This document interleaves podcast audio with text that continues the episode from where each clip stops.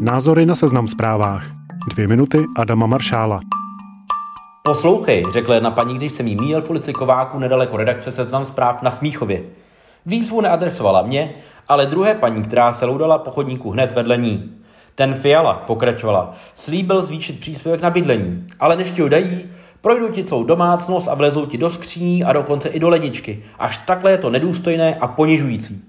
Úryvek konverzace, který jsem nedobrovolně vyslechl cestou domů, mě znepokojil hned z několika důvodů. Těch pár vět, třeba že vytržených z kontextu, poměrně dobře ilustruje, v jaké situaci se naše společnost nachází. Jako první mě napadlo, že ten Fiala se prostě nezavděčí. Může se rozkrajet na plátky a rozdat se v bagetách, naspat všem lidem peníze na bydlení, elektřinu a plyn, ale někteří budou mít stále pocit, že je to buď málo, nebo že je to ponižuje, nebo dokonce oboje. Peníze si vezmou, protože hloupý je ten, kdo dává, a ještě hloupější, kdo nebere, ale dál se bude mrmlat, že tahle vláda pro Čechy nedělá vůbec nic.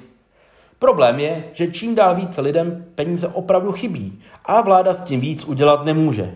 Paní ve věku kolem 60 let nebyly nuzně oblečené a už vůbec nevypadaly, že by byly na cestě do nějakého geta nebo do centra pomoci pro narkomany. V taškách si nesli nákup a podle všeho bydleli někde za rohem. Spolu s tím, jak ochabují šance, že normálně vydělávající člověk dosáhne na hypotéku a zajistí si vlastní bydlení, rostou i ceny nájmu. V Praze a dalších velkých městech údajně až o 30% jen za poslední 3 měsíce.